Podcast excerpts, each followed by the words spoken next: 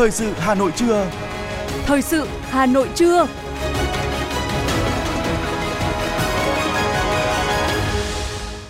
Kính chào quý vị và các bạn. Bây giờ là chương trình thời sự của Đài Phát thanh Truyền hình Hà Nội. Chương trình trưa nay thứ năm ngày 21 tháng 12 có những nội dung chính sau đây. Chủ tịch nước Võ Văn Thưởng trao cúp và chứng nhận cho 4 nhà khoa học xuất sắc giành giải thưởng cao quý nhất của giải thưởng VinFuture năm 2023. Thủ tướng Phạm Minh Chính dự lễ trao giải thưởng Nhân tài đất Việt lần thứ 17. Hà Nội khởi công hai dự án nhà ở xã hội tại huyện Mê Linh. Xem xét giải thể quỹ vaccine phòng chống COVID-19. Nhiều bệnh nhân đột quỵ, bệnh tim mạch nhập viện do trời lạnh. Phần tin thế giới có những sự kiện nổi bật. Đại hội đồng Liên Hợp Quốc họp phiên khẩn cấp đặc biệt về Gaza. Cuba chuẩn bị tăng giá nhiên liệu và chấm dứt trợ cấp hàng hàng hóa cơ bản. Sau đây là nội dung chi tiết. Thưa quý vị và các bạn, mỗi công trình được sướng tên ở VinFuture sẽ là niềm kỳ vọng lớn lao cho cuộc sống tốt đẹp của hàng trăm triệu và có thể là hàng tỷ con người. Đó là khẳng định của Chủ tịch nước Võ Văn Thưởng tại lễ trao giải thưởng khoa học công nghệ thường niên toàn cầu VinFuture lần thứ ba diễn ra tối qua tại Hà Nội. Cùng dự có Phó Thủ tướng Trần Hồng Hà, lãnh đạo một số ban bộ ngành trung ương và địa phương, đại diện các cơ quan ngoại giao các nước, Đặc biệt, sự kiện có sự tham gia của các nhà khoa học, các viện sĩ từ những viện hàn lâm khoa học hàng đầu thế giới. Phóng viên Thanh Duyên thông tin. Chủ điểm của giải thưởng VinFuture mùa 3 là trung sức toàn cầu, đề cao tầm quan trọng của sự hợp tác toàn cầu để làm nên những công nghệ đột phá có tác động trên diện rộng. Phát biểu tại lễ trao giải, Chủ tịch nước Võ Văn Thưởng vui mừng chào đón và gặp gỡ các nhà khoa học đáng kính từ nhiều nơi trên thế giới đã đến Hà Nội, thủ đô của Việt Nam ngàn năm văn hiến. Theo Chủ tịch nước, thế giới đang thay đổi nhanh chóng với nhiều nguy cơ, thách thức đe dọa loài người như biến đổi khí hậu, chiến tranh, xung đột, bệnh tật, đói nghèo, khủng hoảng năng lượng, an ninh lương thực, an ninh nguồn nước. Thực tế đó đòi hỏi con người cần hợp tác với tầm nhìn rộng mở, tìm kiếm những giải pháp hữu ích mang tính toàn cầu cho một hành trình phát triển mới, bền vững và nhân văn. Sứ mệnh quan trọng này lại tiếp tục đặt lên vai của những nhà khoa học mang trong mình sức mạnh của tri thức và tình yêu nhân loại. Chủ tịch nước hoan nghênh tâm huyết của những nhà sáng lập giải thưởng VinFuture từ lần trao giải đầu tiên đến nay với sứ mệnh khoa học phụng sự nhân loại theo đuổi bốn giá trị cốt lõi là bình đẳng, toàn cầu, bền vững và tiên phong. Giải thưởng đã phát triển liên tục về chất lượng, số lượng và sự đa dạng, cho thấy sức hấp dẫn, ảnh hưởng, uy tín quốc tế ngày càng cao. Chủ tịch nước nêu rõ. Với những nhà khoa học chân chính, biểu tượng của phẩm giá và trí tuệ loài người, các giải thưởng chưa bao giờ là mục tiêu trong lao động, mà chính khao khát tìm lời giải cho cuộc sống bằng tình yêu thương nhân loại và đam mê nghiên cứu với tinh thần phụng sự và cống hiến. Mỗi nhà khoa học và công trình của mình đã trở thành một câu chuyện đẹp, xứng đáng được tìm kiếm và vinh danh. Theo Chủ tịch nước, trong giai đoạn hiện nay, Việt Nam xác định tầm nhìn xa hơn, mục tiêu cao hơn, đó là phấn đấu đến năm 2030 là nước phát triển có nền công nghiệp hiện đại, thu nhập trung bình cao, đến năm 2045 trở thành nước phát triển thu nhập cao. Để hiện thực hóa khát vọng phát triển đất nước phồn vinh, hạnh phúc, Việt Nam cần khơi dậy các nguồn lực vượt qua các thách thức, trong đó có những thách thức toàn cầu và những vấn đề nội tại cần phải giải quyết. Trên con đường đó, Chủ tịch nước nhấn mạnh khoa học công nghệ cùng với giáo dục, đào tạo được coi là quốc sách hàng đầu, là mục tiêu, động lực quan trọng cho sự phát triển nhanh và bền vững. Tôi tin tưởng rằng trên hành trình phát triển, tham gia có trách nhiệm vào cộng đồng quốc tế, tiếp thu và kế thừa những thành quả của tri thức và khoa học tiến bộ, chúng tôi luôn có sự đồng hành, đoàn kết, hợp tác, chia sẻ và ủng hộ của bạn bè tiến bộ trên khắp thế giới. Một đất nước Việt Nam giàu mạnh dựa trên nền tảng của khoa học và công nghệ sẽ có đóng góp nhiều hơn cho khu vực và trên thế giới. Tại buổi lễ, Chủ tịch nước Võ Văn Thưởng đã trao giải chính của Giải thưởng Khoa học Công nghệ Thường niên toàn cầu cho bốn nhà khoa học. Giáo sư Martin Andrew Green đến từ Úc, giáo sư Stanley Whittingham từ Mỹ, giáo sư Rajit Yajami đến từ Maroc, giáo sư Akira Yoshino đến từ Nhật Bản, với phát minh đột phá kiến tạo nền tảng bền vững cho năng lượng xanh thông qua việc sản xuất bằng pin mặt trời và lưu trữ bằng pin lithium-ion. Đây là các công trình đột phá, chung sức, tạo nên cuộc cách mạng về năng lượng xanh bền vững cho thế giới hiện tại. Chia sẻ tại lễ trao giải, giáo sư Rajit Yayami cho biết. Cái công nghệ pin lithium ion thì cũng đã được sử dụng với số lượng rất là lớn vào năm ngoái và số lượng này đang ngày càng tăng lên năm này qua năm khác và tương lai thì sẽ nằm ở trong các cái phương tiện xe chạy điện và tôi hy vọng lần sau tôi tới Việt Nam tôi sẽ thấy thêm nhiều xe điện hơn nữa với không khí ngày càng trong lành hơn.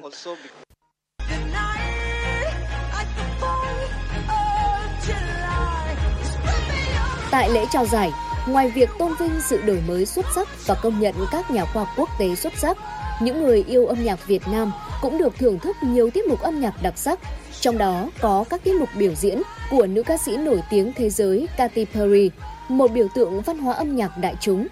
Các bài hát của nữ ca sĩ thể hiện tinh thần mạnh mẽ và quyết đoán, luôn sẵn sàng đối mặt với những thử thách và khó khăn để vượt qua mọi rào cản trong cuộc sống.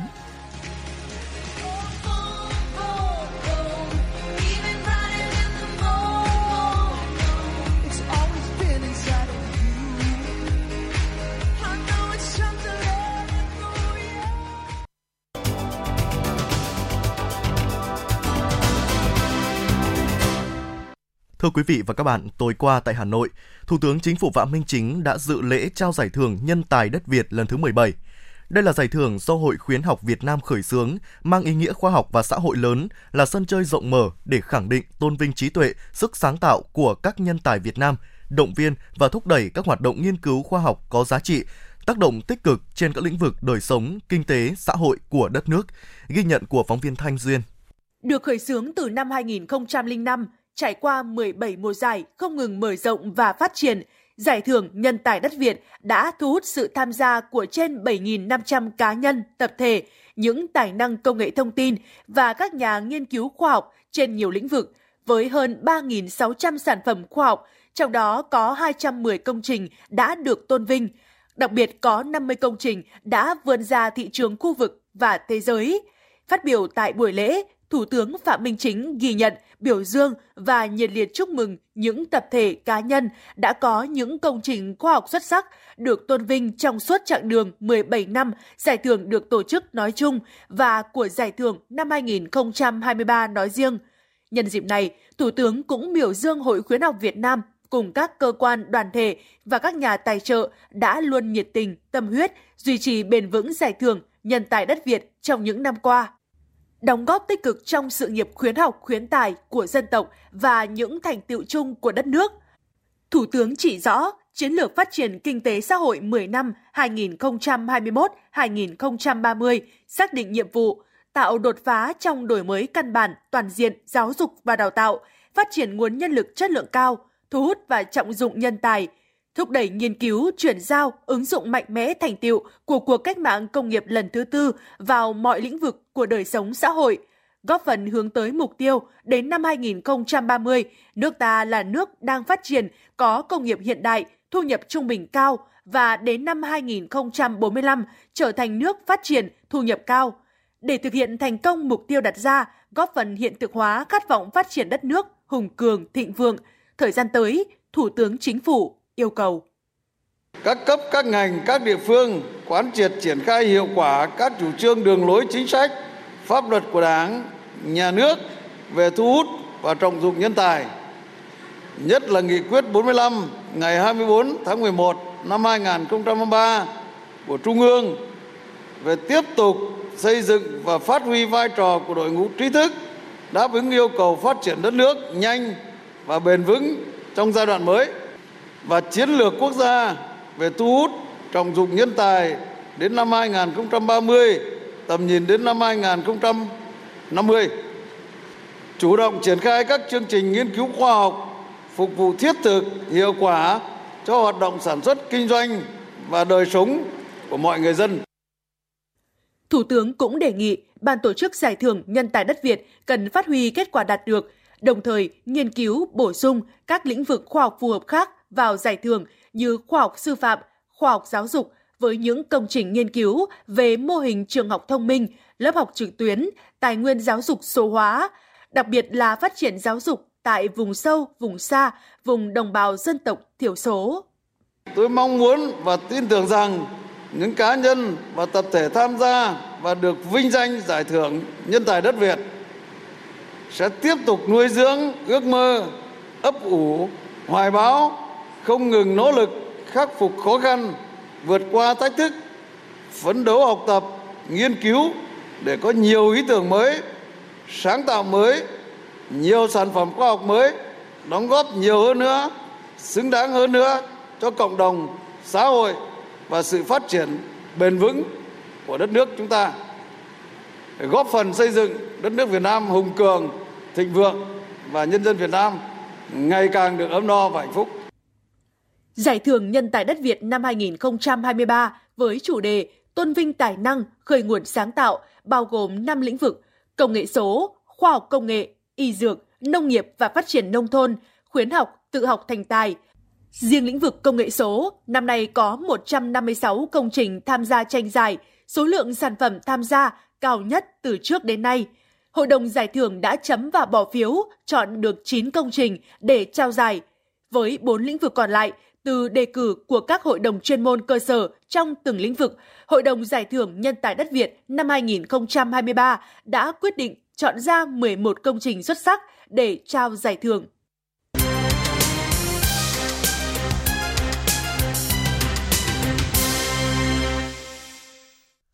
Những sự kiện nổi bật diễn ra trên địa bàn thành phố sẽ tiếp nối chương trình. Thưa quý vị, sáng nay Tổng Công ty Đầu tư Phát triển Nhà và Đô thị HUD đã phối hợp với huyện Mê Linh tổ chức lễ khởi công công trình nhà ở xã hội tại ô CT5, CT6, khu đô thị mới Thanh Lâm Đại Thịnh 2, huyện Mê Linh.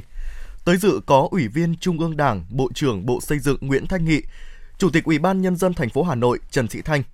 Dự án nhà ở xã hội CT05 và CT06 bao gồm 4 đơn nguyên nhà cao 6 tầng được xây dựng trên hai lô đất với tổng diện tích là 15.405 m2,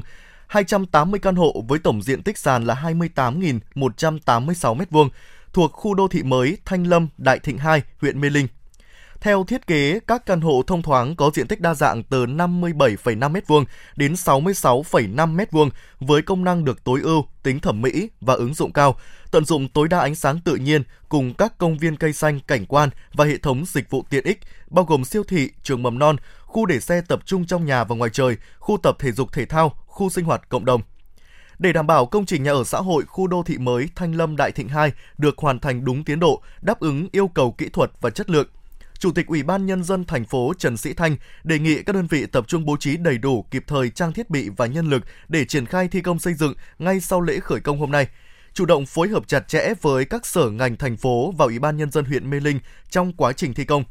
Ưu tiên áp dụng các biện pháp, giải pháp tiên tiến, an toàn để các sản phẩm căn hộ đáp ứng được nhu cầu và phù hợp với khả năng của người dân. Đồng thời, tập trung nguồn lực để sớm hoàn thiện hạ tầng kỹ thuật, hạ tầng xã hội đồng bộ với tiến độ hoàn thành, đáp ứng nhu cầu của người dân về nhà ở, nhất là nhà ở cho các đối tượng chính sách xã hội, người có thu nhập thấp, góp phần bảo đảm an sinh xã hội và phát triển đô thị theo hướng văn minh hiện đại.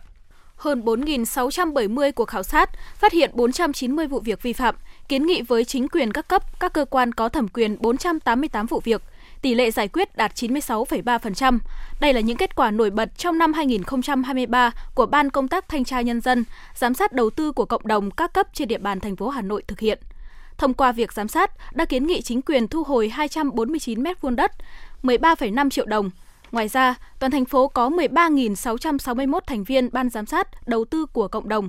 Năm 2023, các ban giám sát đã phát hiện 210 vụ vi phạm, kiến nghị các cơ quan có thẩm quyền xử lý 208 vụ vi phạm. Ủy ban Mặt trận Tổ quốc thành phố mong muốn thời gian tới, các ban thanh tra nhân dân, ban giám sát đầu tư của cộng đồng cần tích cực phối hợp với các ban ngành đoàn thể để bảo đảm hoạt động hiệu quả, kịp thời nắm bắt tình hình và phản ánh những kiến nghị của địa phương đối với các cơ quan cấp có thẩm quyền, đề xuất biện pháp giải quyết để giúp Mặt trận Tổ quốc giám sát các cơ quan có thẩm quyền, đề xuất các biện pháp giải quyết để giúp Mặt trận Tổ quốc giám sát các cơ quan có trách nhiệm giải quyết, tập trung giải quyết vướng mắc từ cơ sở.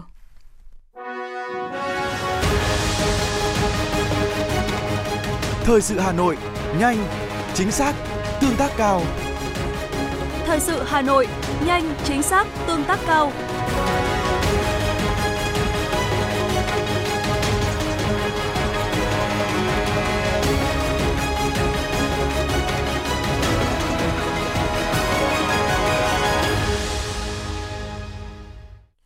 Chương trình thời sự xin được tiếp tục với những thông tin kinh tế. Theo thông tin tại hội nghị tổng kết của Ủy ban Quản lý vốn nhà nước tại doanh nghiệp năm 2023, lợi nhuận trước thuế công ty mẹ của 19 tập đoàn tổng công ty đạt 53.256 tỷ đồng, không tính Tập đoàn Điện lực Việt Nam bằng 166,09% kế hoạch năm. Điểm tích cực là có tới 14 trên 19 tập đoàn tổng công ty hoàn thành và vượt kế hoạch về doanh thu, 15 trên 19 đơn vị hoàn thành và vượt kế hoạch về lợi nhuận trước thuế năm nay. Bên cạnh kết quả đạt được, hoạt động năm nay của Ủy ban Quản lý vốn nhà nước tại doanh nghiệp vẫn còn một số tồn tại hạn chế, như một số dự án đầu tư còn chậm tiến độ triển khai và giải ngân, công tác thanh quyết toán các dự án xây dựng cơ bản kéo dài làm giảm hiệu quả sử dụng nguồn lực. Việc tái cơ cấu cổ phần hóa thoái vốn sắp xếp lại nhà, đất tại các tập đoàn, tổng công ty nhìn chung còn chậm so với yêu cầu đề ra. Ngân hàng Nhà nước cho biết, tính đến ngày 13 tháng 12, tín dụng đã tăng 9,87%. Chỉ trong 13 ngày, tín dụng đã tăng thêm 85.800 tỷ đồng, một số tiền tương đối lớn đã đi ra nền kinh tế. Tăng trưởng tín dụng đã có những khởi sắc trong những ngày cuối năm. Như vậy, mức tăng trưởng tín dụng toàn ngành đã gần đạt mốc hai con số, đã thấp hơn so với định hướng điều hành là 14,5%. Ngân hàng Nhà nước cho biết sẽ tiếp tục triển khai các chương trình, chính sách, giải pháp về tín dụng để nỗ lực cung ứng vốn ra nền kinh tế, tập trung vào lĩnh vực sản xuất, kinh doanh, các lĩnh vực ưu tiên và ba động lực tăng trưởng kinh tế theo chủ trương của chính phủ là đầu tư, tiêu dùng và xuất khẩu.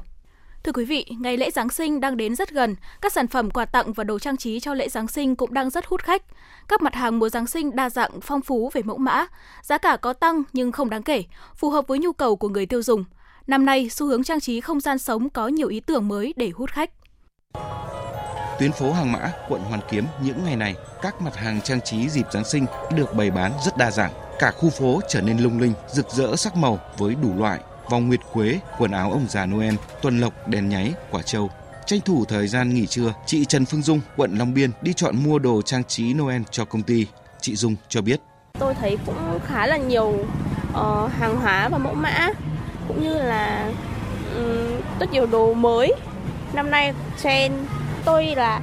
trang trí cho công ty nên là sẽ chọn những cái đồ rất là đặc điểm nhận dạng của Noel như là chuông hay những quả thông. Năm nay, do sức mua giảm so với những năm trước nên để kích cầu, các phụ kiện trang trí được bày bán trước Giáng sinh cũng bắt mắt hơn. Thậm chí các nhà sản xuất tạo các ngôi nhà mini phủ đầy tuyết trắng để gợi nhớ cho người tiêu dùng về bầu trời châu Âu đầy tuyết trắng mỗi độ Giáng sinh về. Không chỉ dừng lại ở ngôi nhà ông già tuyết, năm nay hươu tuần lộc phủ đầy tuyết trắng cũng rất bắt mắt hút người mua. Giá các mặt hàng năm nay tăng nhẹ so với năm ngoái, mẫu mã đa dạng, mới lạ, đẹp mắt. Cây thông Noel, mặt hàng biểu tượng của lễ Giáng sinh, giá không quá chênh lệch so với năm trước. Cụ thể, cây thông bé nhất có giá dưới 200.000 đồng, cây thông cỡ trung dao động khoảng vài trăm nghìn đồng, đối với những cây thông lớn có giá vài triệu đồng một cây. Chị Bùi Thu Hà, quận Đống Đa cho biết. Năm nay có rất nhiều những cây thông nó có màu trắng tuyết này ấy, nó cũng là sự đổi mới mới lạ. Giá chắc nếu mà đẹp đẹp một chút thì chắc cũng phải từ 4 5 triệu ấy.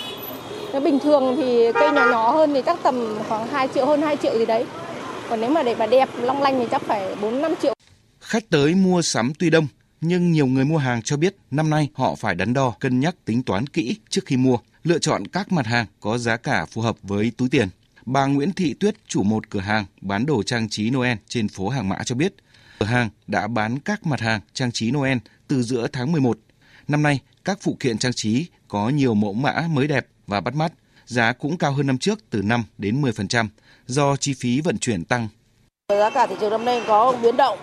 so với nhiều mặt hàng thì nó cũng có đắt hơn một tí vì là những mặt hàng là những mặt là năm nay là uh, thì hiếu người tiêu dùng này là cũng xu hướng là cũng mua sắm cũng nhiều và nhất cái hai mặt hàng này là ít sản xuất đâm ra là nó cũng cũng hiếm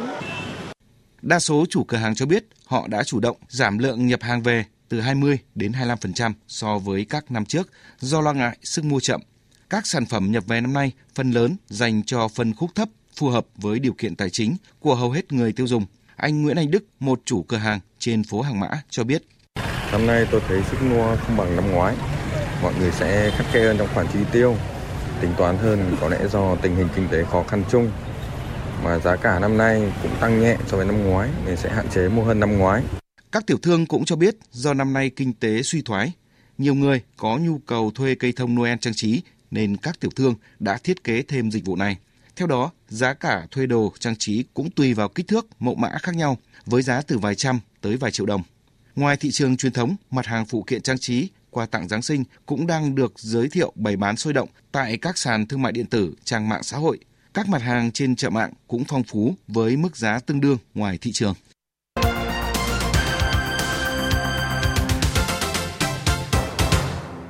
Những thông tin đáng chú ý sẽ tiếp nối chương trình. Chính phủ vừa ban hành Nghị định số 90 quy định chi tiết về mức phí sử dụng dịch vụ đường bộ của từng loại phương tiện. Nghị định sẽ có hiệu lực thi hành từ ngày 1 tháng 2 năm 2024. Nghị định nêu rõ mức thu của một tháng năm thứ hai, tức là từ tháng 13 đến tháng thứ 24, tính từ khi đăng kiểm và nộp phí, bằng 92% mức phí của một tháng trong biểu đang hiển thị. Mức thu của một tháng năm thứ ba, tức là từ tháng 25 đến tháng thứ 36, tính từ khi đăng kiểm và nộp phí, bằng 85% mức phí của một tháng trong biểu đang hiển thị. Thời gian tính phí theo biểu nêu trên tính từ khi đăng kiểm xe, không bao gồm thời gian của chu kỳ đăng kiểm trước. Theo kế hoạch ban đầu thì cuối năm 2023 và Tết Nguyên đán Giáp Thìn này, nút giao Mai Dịch sẽ không còn hàng rào, bên trên có thêm hai cây cầu vượt thép giảm ùn tắc. Nhưng hiện nay, đã gần cuối tháng 12 năm 2023, việc thi công dự án vẫn ngổn ngang, rào phủ kín xung quanh. Đại diện Ban Quản lý Dự án Thăng Long, Bộ Giao thông Vận tải, chủ đầu tư cho biết, tuy dự án có kế hoạch thi công trong năm 2023, nhưng do vướng mặt bằng và các thủ tục về đầu tư nên đến tháng 5 năm 2023, dự án mới có thể triển khai ở hiện trường. Do vậy, tiến độ hoàn thành hiện nay là quý 1 năm 2024. Năm 2024, quận Thanh Xuân sẽ tập trung thực hiện giải phóng mặt bằng hai dự án, trong đó có dự án cải tạo mở rộng theo quy hoạch đường Nguyễn Tuân. Dự án được kỳ vọng giảm ùn tắc giao thông cho khu vực này. Dự án cải tạo mở rộng đường Nguyễn Tuân được Ủy ban nhân dân quận Thanh Xuân phê duyệt chủ trương đầu tư từ năm 2018 và phê duyệt thiết kế bản vẽ thi công từ năm 2020. Tuy nhiên đến nay, dự án vẫn gặp khó khăn trong công tác giải phóng mặt bằng do những tồn tại trong công tác quản lý đất đai trước đây, dẫn đến vướng mắc khi xác định nguồn gốc đất, lên phương án đền bù và tái định cư. Hiện tuyến đường có hình dạng nút thắt cổ chai, khiến mặt đường nhỏ hẹp, thường xuyên xảy ra ủn tắc giao thông, đặc biệt tại nút giao Nguyễn Huy Tưởng, Nguyễn Tuân. Sở Giao thông Vận tải đang cấm ô tô lưu thông hướng từ ngã tư này đi đường Lê Văn Lương. Dự án xây dựng đường vành đai 3,5 đoạn qua huyện Hoài Đức dài 5,5 km với tổng vốn đầu tư gần 1.800 tỷ đồng. Công trình khởi công năm 2017 dự kiến hoàn thành sau một năm nhưng đến nay mới chỉ đạt 80% tiến độ. Việc thi công công trình đã gây ra nhiều bất tiện khó khăn cho người dân sống trên địa bàn và những người tham gia giao thông qua khu vực. Với 20% tiến độ còn lại, nhiều người dân cho rằng những ảnh hưởng đến giao thông từ dự án sẽ còn nhiều phức tạp. Ban Quản lý Quỹ vaccine phòng COVID-19 đang phối hợp với các đơn vị có liên quan nghiên cứu phương án và chuẩn bị các nội dung công việc cần thiết để báo cáo cấp có thẩm quyền, chấm dứt hoạt động và giải thể quỹ. Việc xem xét chấm dứt hoạt động và giải thể quỹ vaccine phòng COVID-19 diễn ra trong bối cảnh Bộ Y tế đã điều chỉnh COVID-19 từ bệnh truyền nhiễm thuộc nhóm A sang bệnh truyền nhiễm thuộc nhóm B. Hiện số dư của quỹ là hơn 3.000 tỷ đồng. Theo tin từ Bệnh viện E, trong những ngày thời tiết chuyển lạnh sâu, khoa cấp cứu của bệnh viện liên tục tiếp nhận nhiều ca đột quỵ não và các bệnh tim mạch. Thạc sĩ bác sĩ Nguyễn Ngọc Vĩnh Yên, khoa cấp cứu bệnh viện E cho biết, thời tiết thay đổi thất thường những ngày vừa qua khiến người bệnh nhập viện gia tăng đột biến, nhất là các bệnh lý về đột quỵ não và tim mạch. Để phòng tránh đột quỵ não và tim mạch trong các mùa lạnh, bác sĩ Yên khuyến cáo người dân cần tầm soát các yếu tố nguy cơ như là huyết áp, mỡ máu, đái tháo đường, thuốc lá, bia rượu, chất kích thích. Đồng thời trong khoảng thời gian vàng từ dưới 3 giờ đến 4,5 giờ đầu sau khi khởi phát đột quỵ, nếu người bệnh được đưa đến bệnh viện chữa trị kịp thời thì cơ hội sống sót và phục hồi rất cao.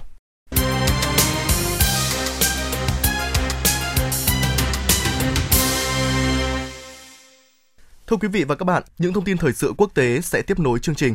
Thưa quý vị, đêm qua theo giờ Việt Nam, Đại hội đồng Liên Hợp Quốc họp đã thảo luận về tình hình nhân đạo tại giải Gaza.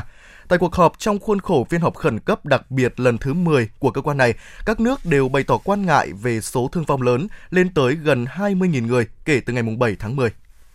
Phát biểu tại cuộc họp, Đại diện Lê Thị Minh Thoa, Phó trưởng phái đoàn thường trực Việt Nam tại Liên Hợp Quốc chia sẻ những mất mát thương vong của người dân vô tội – Việt Nam đồng quan điểm với các nước yêu cầu ngừng bắn ngay lập tức vì lý do nhân đạo, thả các con tin vô điều kiện, chấm dứt các hành động thù địch và bạo lực. Đại diện Việt Nam thông báo, quyết định của chính phủ Việt Nam sẽ đóng góp 500.000 đô la Mỹ cho cơ quan Liên Hợp Quốc cứu trợ người tị nạn Palestine. Chủ tịch Ủy ban bầu cử Trung ương Nga Enla Pafivola đã thông báo cơ quan này nhận được đơn đăng ký của 16 ứng cử viên trong cuộc bầu cử tổng thống nước này vào năm tới. Chiến dịch bầu cử cũng đã bước vào giai đoạn nóng và số lượng đơn xin đăng ký làm ứng cử viên tổng thống sẽ còn tiếp tục tăng. Hội đồng Liên bang Thượng viện Nga đã ấn định cuộc bầu cử Tổng thống Liên bang Nga diễn ra trong 3 ngày từ 15 đến 17 tháng 3 năm 2024. Người phát ngôn Điện Kremlin Dmitry Peskov khẳng định hiện không có cơ sở cho các cuộc đàm phán hòa bình giữa Nga và Ukraine. Người phát ngôn Điện Kremlin nhấn mạnh chủ đề về các cuộc đàm phán là không phù hợp ngay tại thời điểm này. Theo ông Peskov, không có cuộc triển vọng đàm phán sau khi Ukraine thực sự cấm về pháp lý bất kỳ cuộc đàm phán nào với phía Nga. Chính phủ Cuba vừa công bố kế hoạch kinh tế năm 2024 với việc tăng giá nhiên liệu điện, nước và các dịch vụ khác, cũng như chấm dứt trợ cấp cho giỏ thực phẩm cơ bản. Phát biểu trong phiên đầu tiên tại hội nghị thường kỳ thứ hai của Quốc hội Cuba, Thủ tướng Manuel Marrero Cruz giải thích mục tiêu của chương trình nêu trên là chuyển sang trợ cấp cho con người chứ không cho sản phẩm, nhằm đạt được kế hoạch công bằng và hiệu quả hơn. Chính sách này sẽ được thực hiện trong những tuần và tháng tới, song chưa có thêm thông tin chi tiết. Phong trào Houthi ở Yemen tuyên bố sẽ không dừng các cuộc tấn công vào tàu thuyền trên Biển Đỏ. Phản ứng trước các động thái của Houthi, Mỹ, Liên minh châu Âu, Tổ chức Hiệp ước Bắc Đại Tây Dương NATO và một số quốc gia, trong đó có Yemen, đã đưa ra tuyên bố chung lên án sự can thiệp của Houthi vào các quyền tự do hàng hải, trong bối cảnh các cuộc tấn công liên tiếp xảy ra ở Biển Đỏ. Tập đoàn hàng không vũ trụ Blue Origin của tỷ phú Mỹ Jeff Bezos đã thực hiện thành công vụ phóng tên lửa đẩy New Shepard, đánh dấu sự trở lại của công ty này sau khi gặp thất bại cách đây hơn một năm liên quan đến vụ phóng tàu vũ trụ không chở người. Sau khi tách khỏi tầng đẩy của tên lửa, tàu vũ trụ không người lái đạt độ cao tối đa 107 km so với mực nước biển. Sau đó, tầng đẩy tên lửa đáp xuống khu vực dãy núi Sierra Diablo. Đây là loại tên lửa có thể tái sử dụng cho các vụ phóng tiếp theo.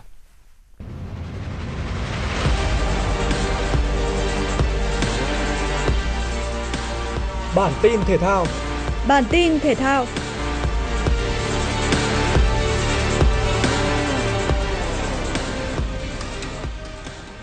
Chiều ngày 20 tháng 12, Chủ tịch câu lạc bộ LP Bank Hoàng Anh Gia Lai Đoàn Nguyên Đức và Chủ tịch Ngân hàng Bưu điện Liên Việt LP Bank Nguyễn Đức Thụy đã bổ nhiệm huấn luyện viên Vũ Tiến Thành làm Giám đốc Học viện bóng đá LP Bank Hoàng Anh Gia Lai kể từ ngày 20 tháng 12 năm 2023 đây được xem là quyết định quan trọng trong chiến lược xây dựng nguồn nhân lực trẻ cho đội bóng phố núi trong tương lai. Về kinh nghiệm, huấn luyện viên Vũ Tiến Thành từng là huấn luyện viên trưởng câu lạc bộ Sài Gòn, câu lạc bộ Thành phố Hồ Chí Minh và đảm nhiệm vai trò giám đốc Trung tâm đào tạo bóng đá trẻ PVF kiêm chủ tịch câu lạc bộ Phố Hiến. Trước khi ký hợp đồng với câu lạc bộ Hoàng Anh Gia Lai, huấn luyện viên Vũ Tiến Thành bất ngờ chia tay câu lạc bộ Thành phố Hồ Chí Minh chỉ sau 3 vòng đầu tiên tại V-League 2023, dù kết quả tương đối khả quan. Sự có mặt của huấn luyện viên Vũ Tiến Thành ở vai trò giám đốc học viện đào tạo bóng đá LP Bank Hoàng Anh Gia Lai hứa hẹn sẽ tìm kiếm và phát triển thêm nhiều tài năng trẻ cho đội bóng phố núi trong tương lai, góp phần bổ sung lên đội hình chính. Hiện tại câu lạc bộ Hoàng Anh Gia Lai dưới sự dẫn dắt của huấn luyện viên Kia Tisak cũng dựa chủ yếu vào lực lượng trẻ sau khi chia tay hàng loạt trụ cột ở các mùa giải trước. Dẫu vậy, năng lực chuyên môn cùng tâm lý thi đấu còn yếu của các cầu thủ trẻ Hoàng Anh Gia Lai là lý do khiến đội chủ sân Pleiku gặp nhiều khó khăn ở V-League 2023-2024. Trong trận tứ kết Carabao Cup 2023-2024 diễn ra dạng sáng nay, West Ham có chuyến làm khách trên sân của Liverpool. Ngay sau tiếng còi khai cuộc, đội chủ sân Anfield đã khiến khung thành West Ham rung chuyển bằng những tình huống tấn công như vũ bão. Phút thứ 28, lữ đoàn đỏ có bàn mở tỷ số từ cú sút xa đẳng cấp của Soboslai. Trong suốt trận đấu, Nunes tỏ ra khá vô duyên và bỏ lỡ nhiều cơ hội. Dù vậy, tiền đạo người Uruguay vẫn kịp để lại dấu ấn bằng pha kiến tạo cho Curtis Jones, nâng tỷ số lên 2-0 ở phút thứ 56. Đến lúc này, các cầu thủ West Ham hoàn toàn buông xuôi, còn Liverpool chưa muốn dừng lại. Sau đó, lần lượt Gakpo, Salah, Curtis Jones ghi tên mình lên bảng tỷ số ở các phút thứ 71, 82 và 84. Phía đội khách West Ham chỉ có được bàn danh dự nhờ công của Bowen ở phút thứ 77. Đại tiệc trên sân Anfield khép lại với chiến thắng 5-1 nghiêng về đội chủ nhà. Kết quả này cũng giúp thầy trò huấn luyện viên Jurgen Klopp ghi danh vào bán kết Carabao Cup. Còn tại vòng 18 La Liga, Barcelona phải đối đầu với đối thủ nằm cuối bảng nhưng không hề dễ dàng, Almeria. Barca là đội kiểm soát bóng phần lớn thời gian của hiệp 1 và đã dẫn trước ở phút thứ 33 nhờ pha lập công của Rafinha nhưng Almeria đã đáp trả 8 phút sau đó khi Leo Baptista gỡ hòa một đều sau một pha bứt tốc và dứt điểm ấn tượng ở phút thứ 41. Hiệp đấu thứ hai, cuộc rượt đuổi còn hấp dẫn hơn nữa. Đội trưởng Sergi Roberto ghi bàn cho Barca vào phút thứ 60 trước khi Edgar Gonzalez bên phía Almeria đáp trả bằng một bàn thắng ở phút thứ 71. Nhưng chỉ đến phút thứ 83, Roberto đã hoàn tất cú đúp của mình, ấn định chiến thắng chung cuộc 3-2 cho Barca. Đài khí tượng thủy văn khu vực đồng bằng và trung du Bắc Bộ dự báo, trưa và chiều nay Hà Nội giảm mây, có lúc hưởng nắng, nhiệt độ tăng mức cao nhất từ 16 đến 18 độ C.